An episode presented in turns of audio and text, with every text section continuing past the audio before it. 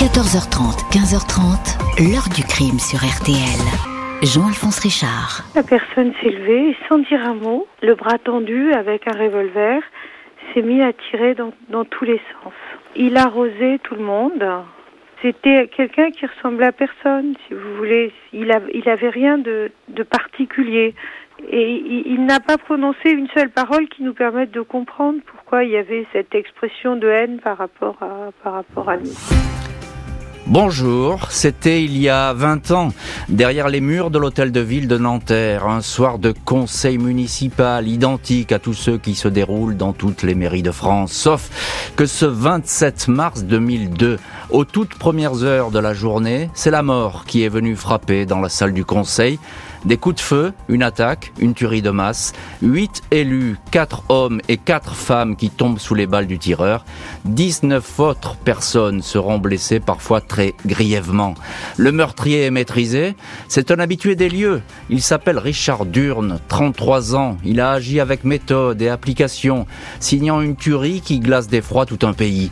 Pas une action terroriste, mais un massacre au terme duquel témoignera-t-il, il avait prévu de se suicider, témoignage qui ne va pas aller plus loin. Le tireur de Nanterre va en effet s'arrêter au milieu d'une phrase. Il ne parlera plus, ne comparaîtra jamais en procès, privant les familles de victimes de leur part de vérité. Vingt ans après, la lumière est-elle faite sur cette histoire? Question posée à nos invités, acteurs et témoins de cette affaire.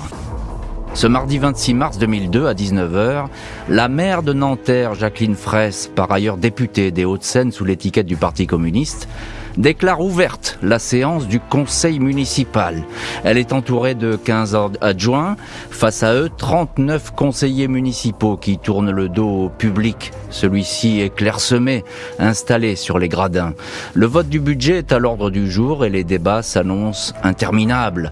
Pendant six heures, la salle bruisse ainsi d'interventions, de questions et de réponses. Les administrés de Nanterre, venus assister au débat, s'éclipsent les uns après les autres. Il n'en reste bientôt plus qu'un seul, assis en haut des gradins.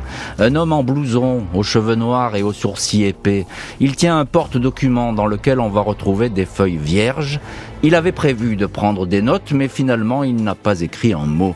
Il est 1h11, mercredi 27 mars, quand la mère fait savoir que la séance est levée. Non, ce n'est pas terminé indique l'homme des gradins.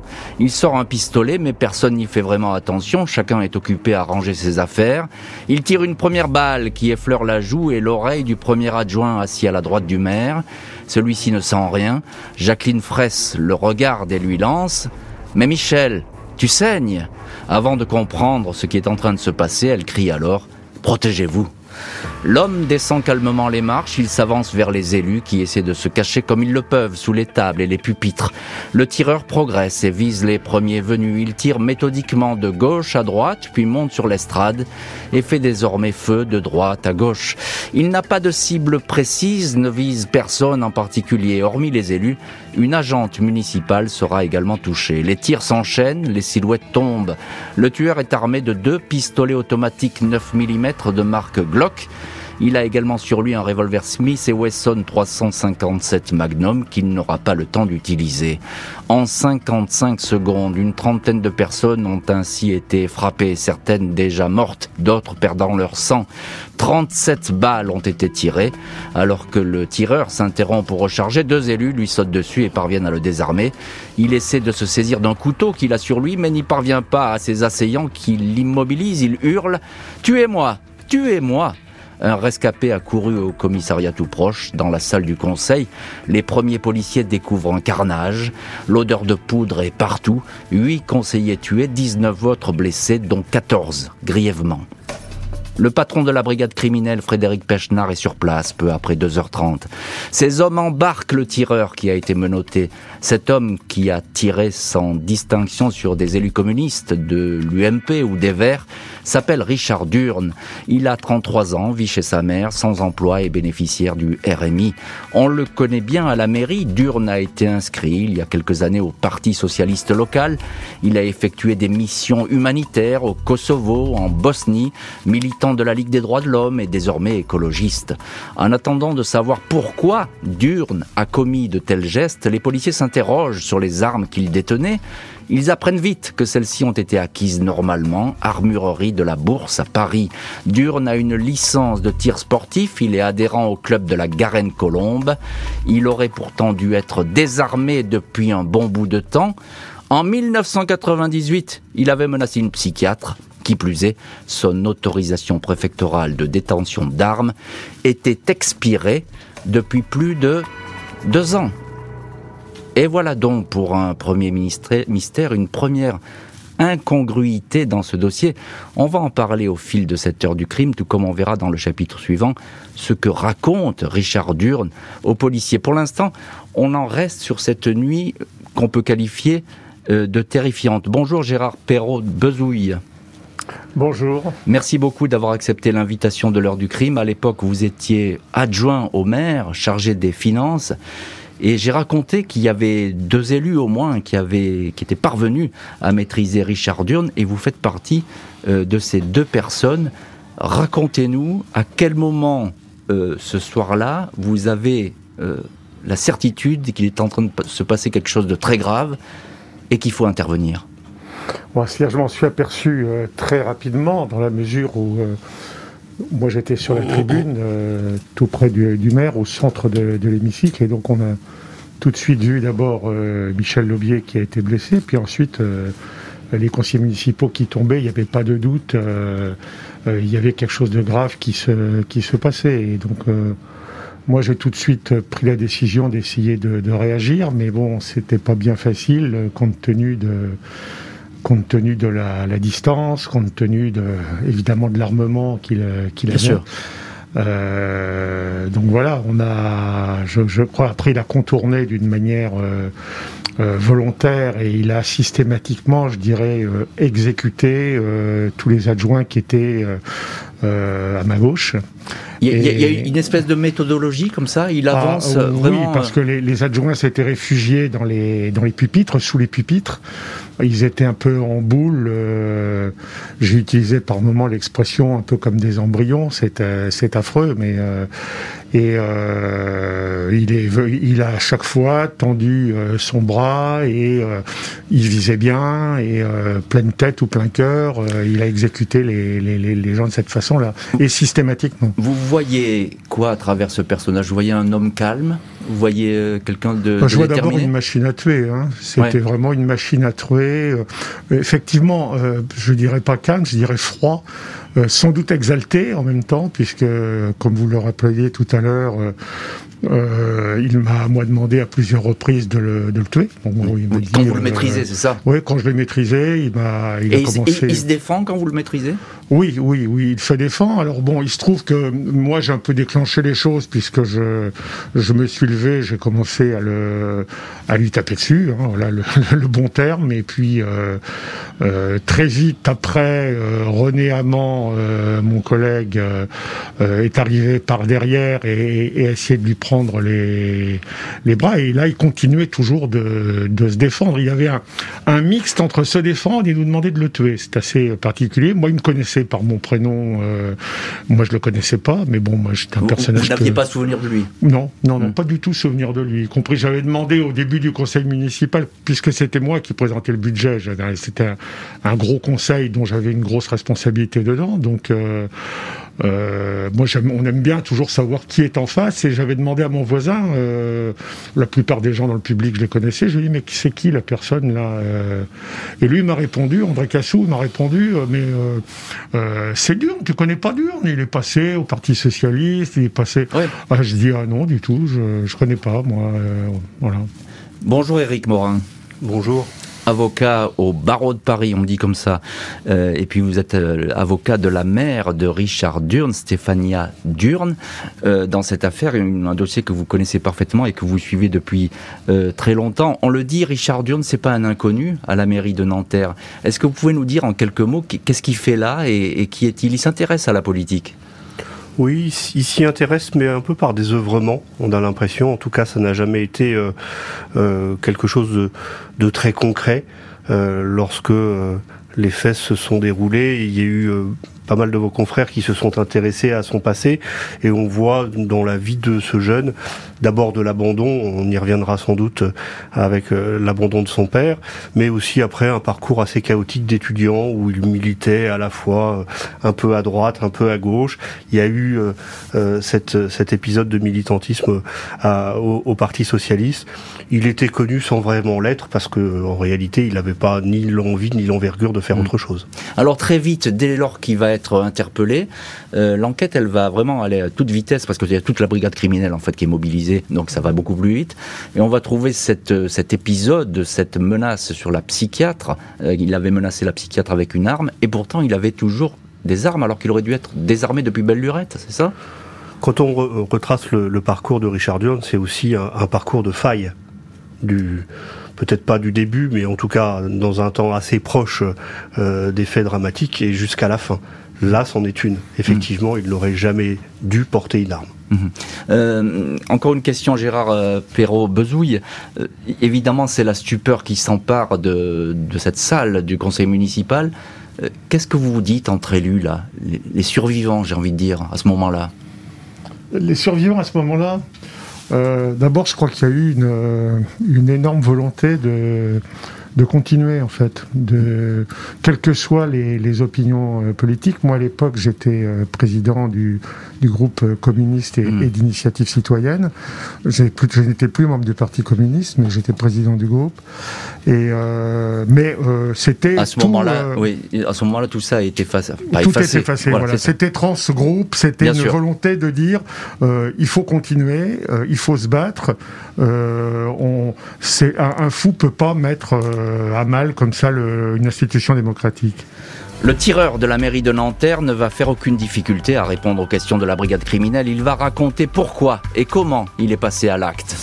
Au 36 quai des Orfèvres, Richard Durne a pris place dans le bureau 414 sous les combles du quatrième étage.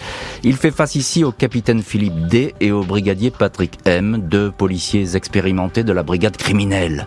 Aussitôt après l'arrestation, le patron de la crime, Frédéric Pechnard, a insisté pour que la surveillance du suspect soit très stricte.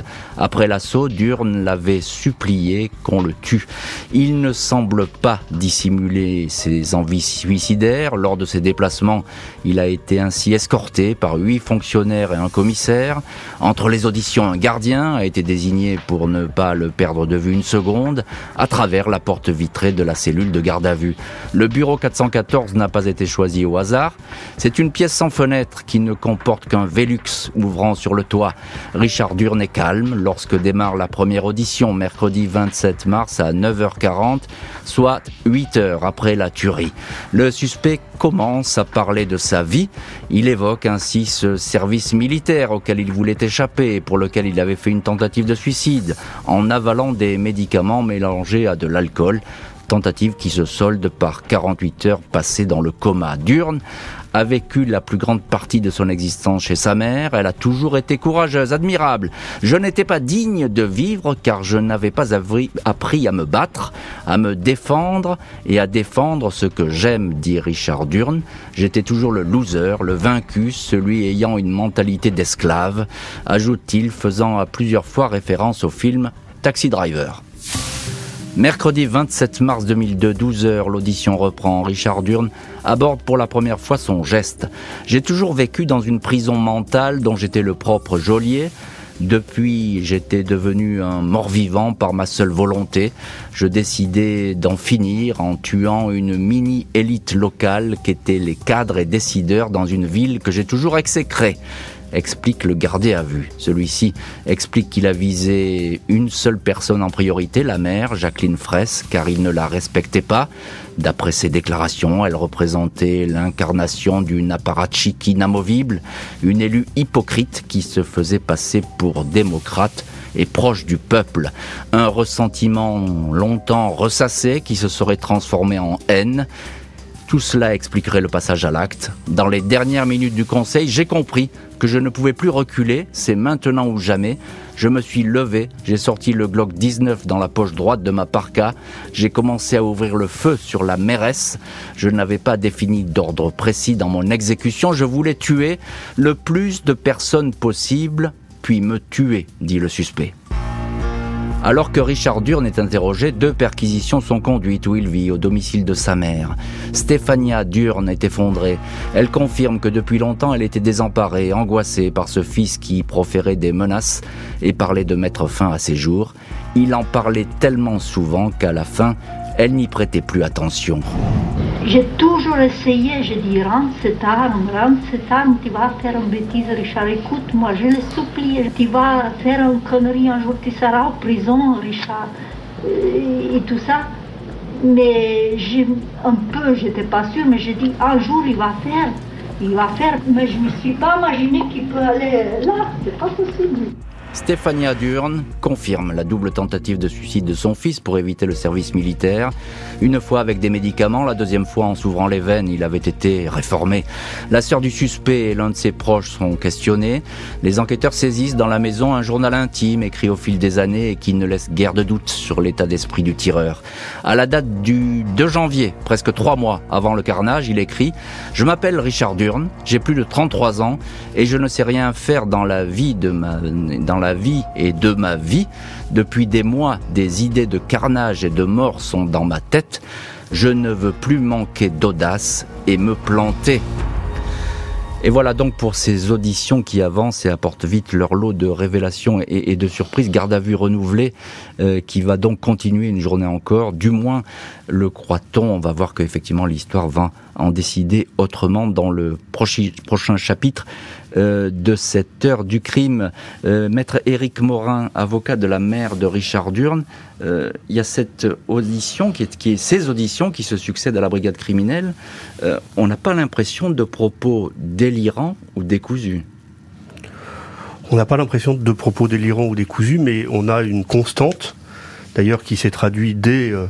les, actes affreux qu'il a, commis à la mairie de Nanterre, il veut mourir. C'est, il est rentré euh, dans cette salle du conseil municipal et il a dit tuez-moi, tuez-moi par deux fois. Tous les témoins l'ont entendu et l'ont confirmé. On retrouve chez lui euh, un certain nombre d'écrits qui parlent de suicide. Sa mère raconte les épisodes de tentatives de suicide, fussent-ils euh, liés au service militaire, mais à la limite peu importe. Il dit quand même lors d'une de ses auditions je veux mourir car je suis une chose et un déchet. Là, il, voilà, il y a cette sorte de, il y a cette constante, une espèce de, de, logique en morbide. Mais il explique aussi que effectivement il, y a cette détestation pour le, les, gens qui l'entourent, etc. Pour les, les puissants entre guillemets. Oui, il y a une sorte de logorée. Je la vois plutôt plutôt comme ça que, mm. que comme une, une, idéologie ou quelque chose qui soit très très construit. Euh, Gérard Perrault-Bezouille, là, on est quelques heures après la tragédie. Euh, Qu'est-ce qui vous fait en ce moment, les, élus? Est-ce que vous vous intéressez à cette personne qui a tiré ou bien vous essayez de, de voir ce qui s'est passé Je suppose que le choc, il est immense. Oh, je crois que surtout, on, essaie de penser au maximum les plaies et de venir au, secours des, gens qui étaient, qui étaient touchés et, des familles, parce que finalement, il a fallu les rencontrer. Pour moi, il, manque une pièce dans votre, euh, par ailleurs, dans les faits que vous avez donnés. Euh, le, euh, Durne a également dit que, et ça a été prouvé par d'autres témoignages que euh, il était sur le marché le dimanche d'avant et qu'il était prêt à tirer dans le tas, qu'il était déjà armé, qu'il était prêt à tirer dans le tas. Euh, c'est-à-dire que euh, il y a aucune trace d'un héros ou d'un anti-héros qui viendrait traiter d'une question politique. C'est avant tout un fou euh, un déséquilibré, euh, un psychopathe. On peut utiliser, je sais pas, moi je ne suis pas spécialiste, tout un tas de mots pour parler de ça. Et euh, moi je regrette beaucoup que d'une manière générale, hein, c'est pas du tout une critique à votre émission, mais d'une manière générale, on passe énormément de temps à parler de la personnalité de Durne, qui finalement est une petite personnalité, c'est un pauvre gars. Voilà, moi je dirais c'est un pauvre mec qui malheureusement est déséquilibré et qui malheureusement est passé à l'acte. Et cette question de, des déclencheurs qui permettent de passer à l'acte, ça c'est une, une autre question qu'il faut qu'on puisse traiter.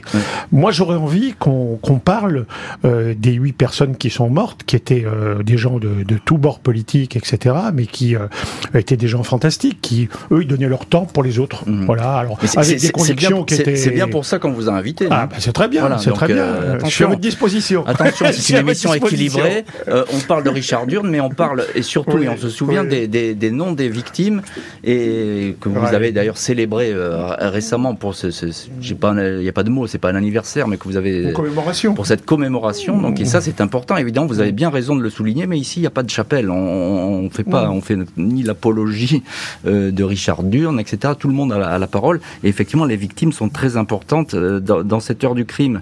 Euh, Maître Éric Morin, avocat de la maman de Richard Durne, euh, je suis troublé quand même cette histoire d'armes. Euh, euh, pour, pourquoi est-ce qu'il avait toujours ces armes? Qu'est-ce qui s'est passé? Parce que là, il y a un dysfonctionnement majeur. Gérard Perrault-Bezou, il nous dit il était prêt à tirer sur un marché. C'est dire, il a tiré effectivement dans la salle du conseil. Il a fait tout au moins autant de victimes, hélas. Mais pourquoi est-ce qu'il est toujours armé? Est-ce qu'on a pu le déterminer? Est-ce que l'enquête a pu le dire? Non, on, remarque quand même une sorte de, de fascination pour la violence. Euh, il y a euh, ses compagnons de, de, stand de tir qui, qui racontaient cette, cette fascination pour les armes. D'où elle vient après, euh, on ne peut que essayer de, de trouver, même quand on n'est pas psychologue ou psychiatre. On est, d'accord, maître Morin, mais juste sur, sur le fait technique presque. Pourquoi est-ce qu'il a ces armes? Il y a eu une erreur, de fait. Il n'a pas été désarmé, tout simplement. Parce qu'il n'a pas été désarmé. non, mais il y a une erreur. Il était, armé. C'est une des failles. Il était armé d'une manière légale, c'est-à-dire il était membre d'un club, de tir. De tir. Après, il a été déclaré euh, ne pouvant pas porter des armes, mais on ne lui a jamais retiré. Ça, c'est un des premiers dysfonctionnements euh, de, ce, que je ce système, et sur lequel ça n'a jamais, euh, euh, ça n'a jamais très bien évolué. il n'y a jamais eu d'évolution de la législation sur ces sujets-là. Ça n'a pas été tranché. Le tireur de l'hôtel de ville semble tout à fait disposé à répondre à toutes les questions. C'est ce que pensent les enquêteurs de la brigade criminelle, mais le suspect va leur échapper. Jeudi 28 mars 2002, 9h50 du matin, Richard Durne est à nouveau dans le bureau 414. Interrogé par les deux mêmes policiers de la brigade criminelle, sa garde à vue a été reconduite la veille par le procureur de Nanterre. Le suspect endosse toute la responsabilité des crimes. Il maintient les déclarations qu'il a faites la veille. Il est donc fort probable qu'à l'issue de la garde à vue, il soit déféré devant un juge d'instruction et mis en examen. Les policiers l'interrogent sur ce qu'il transportait sur lui lors de sa venue à la mairie. Trois armes glissé dans trois poches, précise-t-il. Il est ensuite questionné sur deux courriers rédigés à l'attention de sa mère, datés du 26 mars, quelques heures avant le drame, des testaments dans lesquels il dit lui léguer tous ses biens et explique son geste. Un policier demande alors Avez-vous souvenir d'avoir écrit ces courriers et de les avoir déposés dans... La question ne va pas plus loin. Richard Durne, qui n'était pas menotté, afin que l'interrogatoire soit moins stressant, s'est levé d'un bond. En une poignée de secondes, il s'est glissé dans la lucarne entr'ouverte, le Velux. Un policier le retient par le pantalon, attrape une chaussure, chaussure sans lacet, qui reste dans la main du fonctionnaire. Il est 10h15. Richard Durne se laisse glisser et se jette dans le vide pour s'écraser quatre étages plus bas. Le tueur de la mairie de Nanterre est mort sur le coup, réussissant un suicide qu'il avait annoncé, promis. Les policiers de la crime sont d'autant plus sous le choc que le bureau choisi pour l'interrogatoire, porte fermée, était quasiment sans issue. L'enquête de l'inspection générale des services ne va pas établir d'erreur de la part des fonctionnaires présents. Dysfonctionnement qui s'ajoute toutefois à ceux déjà repérés dans le dossier, à savoir que le tireur sportif Richard Durne aurait dû être désarmé dès 1998 suite à l'agression de la psychiatre, sauf que cette information, détenue par la DAS à Paris, n'est jamais parvenue au procureur de Nanterre.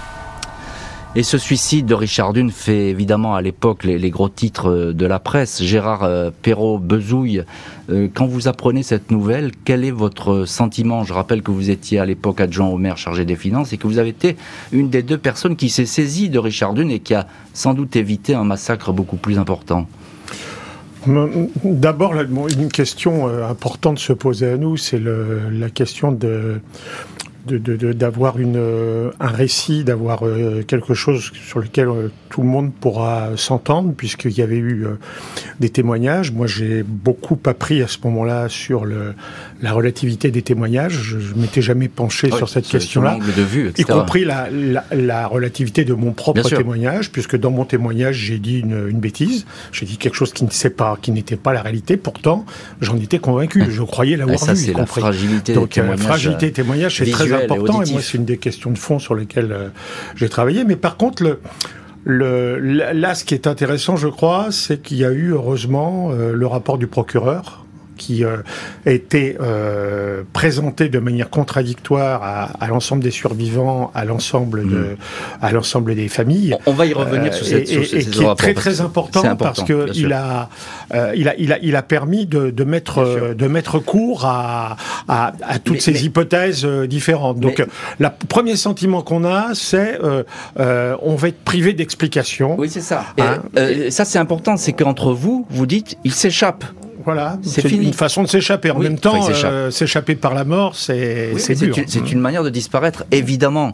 Euh, Éric Morin, avocat de, de la mère de Richard Durne, Stéphania Durne, euh, il a, il a mis à, voilà, il a réussi son plan finalement de se donner la mort et de se suicider. Il y a eu là aussi des, des dysfonctionnements. Euh, vous avez été étonné, vous, la, la, la mère de Richard Durne a été étonnée par cette, par cette fin?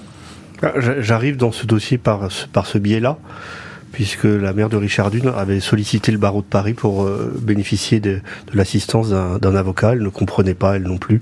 Elle voulait savoir, elle n'imaginait pas. Enfin, euh, c'est pas moi qui vais le, le dire devant votre autre invité, mais quel choc quand même qui vient s'ajouter à- à- au premier choc. Mm. C'était la personne qui était normalement la plus sécurisée de France, qui était la plus surveillée de France, et dans les locaux même de la brigade criminelle, elle arrive à, à- à se suicider. Je rappelle que Richard Durne faisait 1m83, qu'il pesait euh, plus de 75 kilos, qu'il boitait, qu'il avait euh, souvent une canne parce qu'il avait eu des problèmes aux deux genoux, qu'il a enjambé euh, un petit meuble, qui a renversé un aquarium, qui a réussi à se glisser à travers un petit vasistas. À l'époque, euh, les gardes à vue n'ont pas d'avocat. Donc dans le local de garde à vue, dans ce bureau, il y a juste les deux enquêteurs. En tout cas, ils disaient qu'ils étaient présents. Et on ne peut que les croire, puisque ce sont les seuls témoins qui ont témoigné pour eux-mêmes, et Richard Durne. Euh, voilà, il y a, On a le moi, ça restera toujours euh, eu- eu- plus qu'une énigme, j'ai l'impression, et il faut pas l'oublier, on est à deux semaines des élections présidentielles de 2002.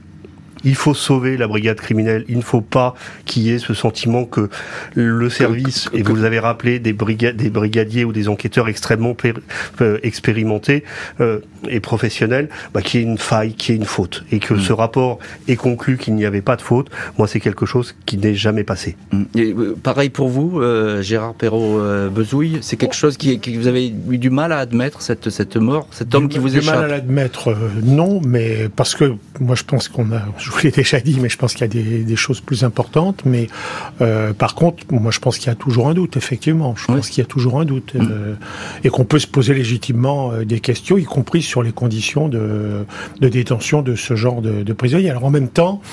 C'est quand même un personnage euh, complètement atypique, hein. et donc euh, je sais pas si les règlements et les avaient prévu euh, Une telle euh, réaction. euh. Voilà, parce que bon, euh, il, Mm. euh, il boitait tout ce qu'on veut, mais euh, moi je l'ai eu, euh, j'ai eu la mort entre les, en face euh, avec lui et Il était, il il, était- il savait bien se battre, il savait bien euh, cogner, il savait bien résister. Mm. Donc euh, euh, échapper à un policier par inadvertance et sauter euh, par le vasistas, je dis pourquoi pas. Mm. Je dis pourquoi pas. Et il n'était pas menotté. Et il n'était pas menotté parce qu'on voulait justement que l'interrogatoire se passe bien. C'est ce qu'ont toujours dit les policiers. Et ça, effectivement, ça peut arriver, ça peut expliquer le fait qu'on lui ait ôté ses liens.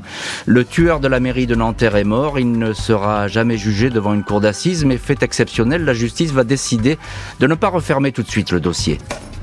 Alors que la mort de Richard Durne entraîne automatiquement la fin de l'action publique et clôt donc le dossier, le procureur de Nanterre, Yves Bott, ne l'entend pas de cette oreille. Il décide que les investigations doivent se poursuivre. Une semaine après la tragédie, lundi 8 avril 2002, le magistrat demande des recherches complémentaires à la brigade criminelle. Démarche exceptionnelle destinée à rassurer et à conforter des familles de victimes privées de procès. Le but est de constituer le plus complet et le plus détaillé des dossiers Les enquêteurs vont ainsi entendre ou réentendre les proches de Richard Durne ainsi que des participants au conseil municipal. En premier lieu, la maire, Jacqueline Fraisse. La procédure compte alors pas moins de 500 pages. Il est établi que Richard Durne a laissé derrière lui plusieurs témoignages dans lesquels il décrit sa névrose et sa détermination criminelle, comme s'il ne pouvait plus échapper à l'obligation irrépressible de tuer.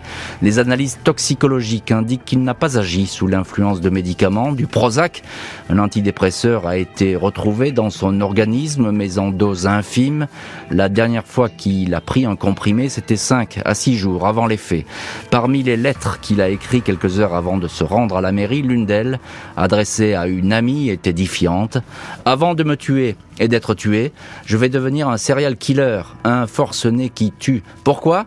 Parce que le frustré que je suis ne veut pas mourir seul. Alors j'ai eu une vie de merde. Je veux me sentir une fois puissant et libre. Sa conclusion est limpide. Le conformiste que je suis a besoin de briser des vies, de faire mal, pour au moins une fois dans sa vie avoir le sentiment d'exister. Voilà donc pour les, mots posthumes de Richard Durne. Il a laissé beaucoup de lettres qui vont dans le même sens. Gérard Perrault-Bezouille, à l'époque adjoint au, maire de Nanterre, chargé euh, des finances, euh, je disais que c'est exceptionnel d'ailleurs dans, la procédure qu'un procureur décide de garder ouvert un dossier et même de continuer une enquête alors que le principal acteur est décédé. Il fallait le faire pour les familles? Ah, Je pense euh, absolument.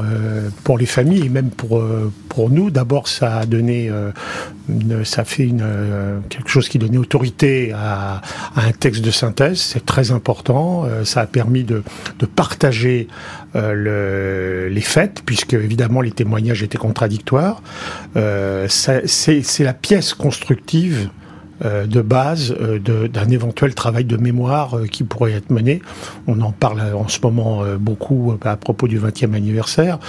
je crois qu'il faut, avant de se lancer dans des travaux de, de confier à tel ou tel, je crois qu'il y a d'abord à poser cette question de ce rapport qui est fondamental le travail judiciaire. sur les faits. Ouais, c'est ça le travail euh, aussi policier, puisqu'il y a eu un complément d'enquête. Et puis, euh, il y a besoin aussi sans doute de faire euh, un inventaire maintenant, 20 ans après. Il y a pas mal d'expressions qui ont été qui ont été consignées. Il y a il y a des choses qui sont assez denses, assez riches, qui peuvent être contradictoires, mais qui, qui sont notre patrimoine commun. Le patrimoine commun, il est divers. Et euh, il n'y a pas d'histoire officielle. Il y a par contre un document qui fait autorité.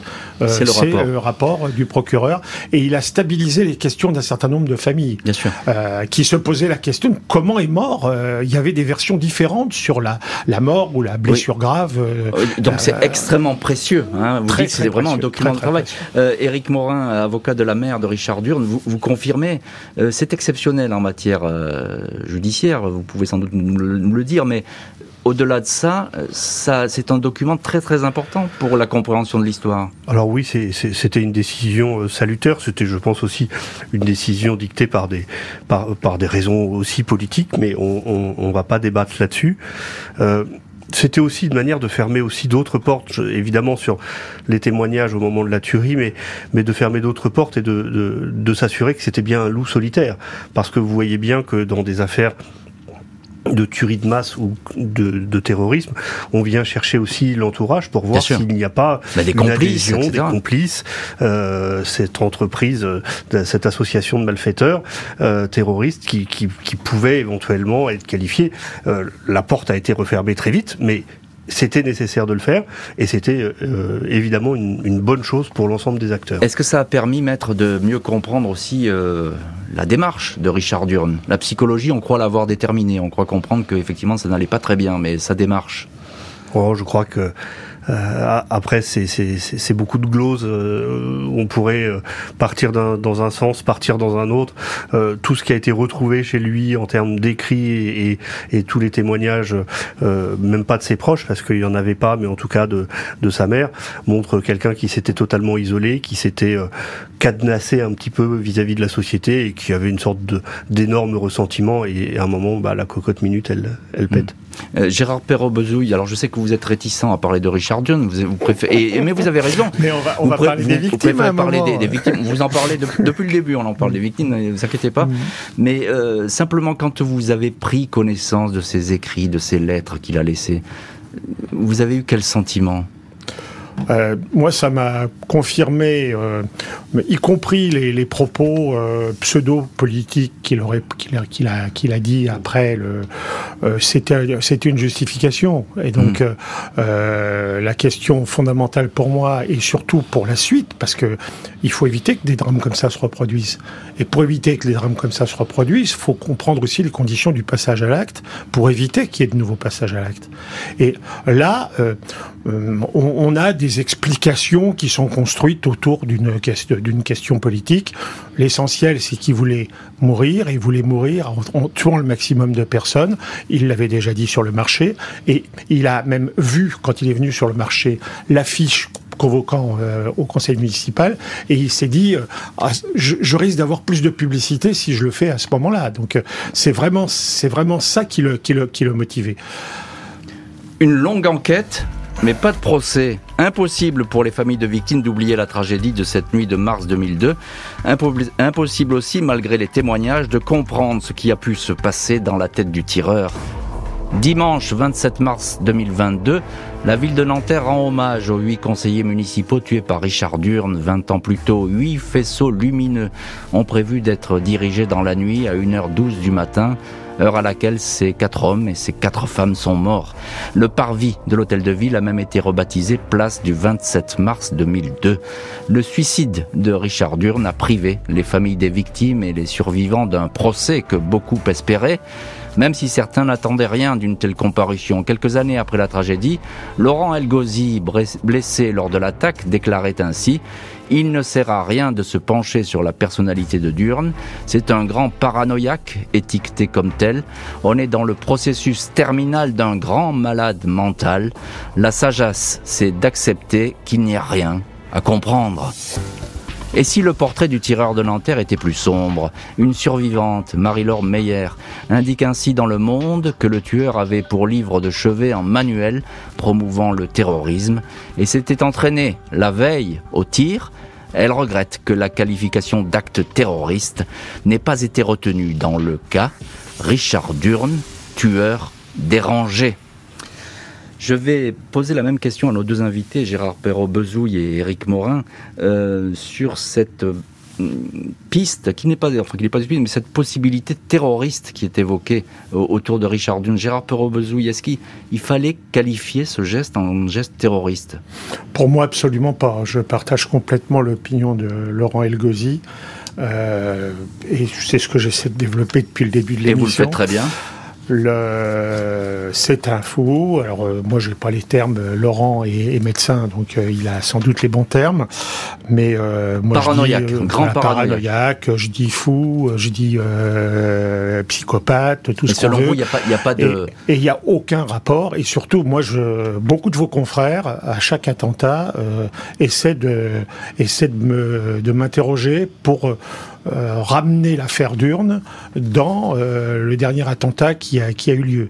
Euh, cet amalgame, je ne le supporte pas. Mmh. À chaque fois, j'ai, moi, je réponds à, tout, à tous les journalistes, donc je, je réponds avec fermeté sur la différence fondamentale, y compris d'ailleurs, je crois que cet amalgame va plus loin.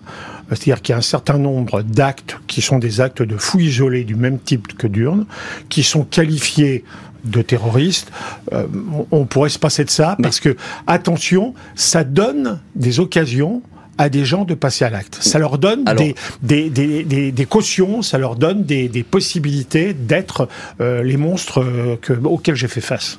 alors c'est extrêmement intéressant ce que vous dites parce qu'effectivement on a l'impression, Éric Morin, avocat de, la mère de Richard Durne, que peut-être aujourd'hui ce, ce fait-là, il serait qualifié autrement. Et peut-être on dirait c'est le terroriste de la mairie de, de Nanterre. On va essayer de faire un peu de justice-fiction, mais je suis presque persuadé que si cette tuerie arrivait euh, aujourd'hui dans les mêmes conditions, le parquet national antiterroriste se saisirait de l'affaire. Et, et, le parquet national antiterroriste euh, a toujours du mal à se dessaisir ensuite de des affaires dont il s'est saisi. Donc on aurait pu faire une construction. Le terrorisme, c'est c'est un acte d'intimidation et de terreur, c'est la même racine, qui vise à, qui a des visées politiques. Si je tire un petit peu le fil du droit, je me dis que quelqu'un qui viendrait dans une salle de conseil municipal venir euh, dire et cracher toute sa haine de la démocratie a une visée, pourrait avoir mmh, une visée politique.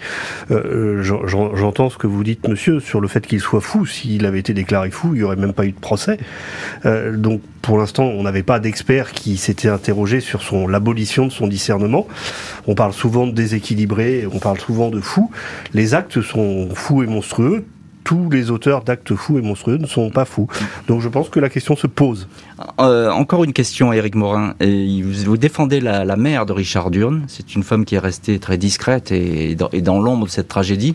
Est-ce qu'elle a compris aujourd'hui qu'elle est, est-ce qu'elle a euh, vous savez, le, parcours d'un avocat pénaliste, c'est souvent une fois que les dossiers sont refermés, on n'a plus de nouvelles de nos clients. Je n'ai plus de nouvelles de la mère de Richard Durne. Je ne peux même pas vous assurer aujourd'hui qu'elle est encore vivante ou pas. Donc, euh, mais les dernières fois que vous l'avez vue, elle était toujours dans les interrogations? Parce qu'elle les apportait longtemps, ces interrogations. Elle subissait aussi beaucoup de pression. Oui. et des menaces. Euh, des menaces, à la fois des pressions de journalistes qui voulaient la faire parler, parce qu'elle était plus que la seule à pouvoir parler euh, de Richard Durne. Et je sais qu'elle est retournée ensuite en Slovénie. Après, je n'ai plus de nouvelles. Gérard euh, Perrault on va terminer cette émission avec vous. Il y a eu ces commémorations hein, euh, mhm. de, cette, tragédie. Euh, c'est une mémoire qui ne s'efface pas à Nanterre. On, a vu, la place a été rebaptisée, les noms des victimes sont connus. Ça, il faut le porter absolument. Euh, moi, je crois qu'il y a besoin euh, de, laisser des traces et des traces qui soient euh, pour construire et non pas des traces simplement pour se souvenir, pour se souvenir, mais pour construire du un peu de plus jamais ça, quoi. Essayer au maximum de, à partir de l'intérêt d'un travail de mémoire sur un sur ce sujet, c'est bien entendu d'entretenir de, la mémoire des victimes, c'est extrêmement important parce que vous savez, euh, je vais en dire quelques mots, mais euh, des, il y avait des là-dedans des enseignants qui, euh, en plus de leur travail, consacraient leur temps.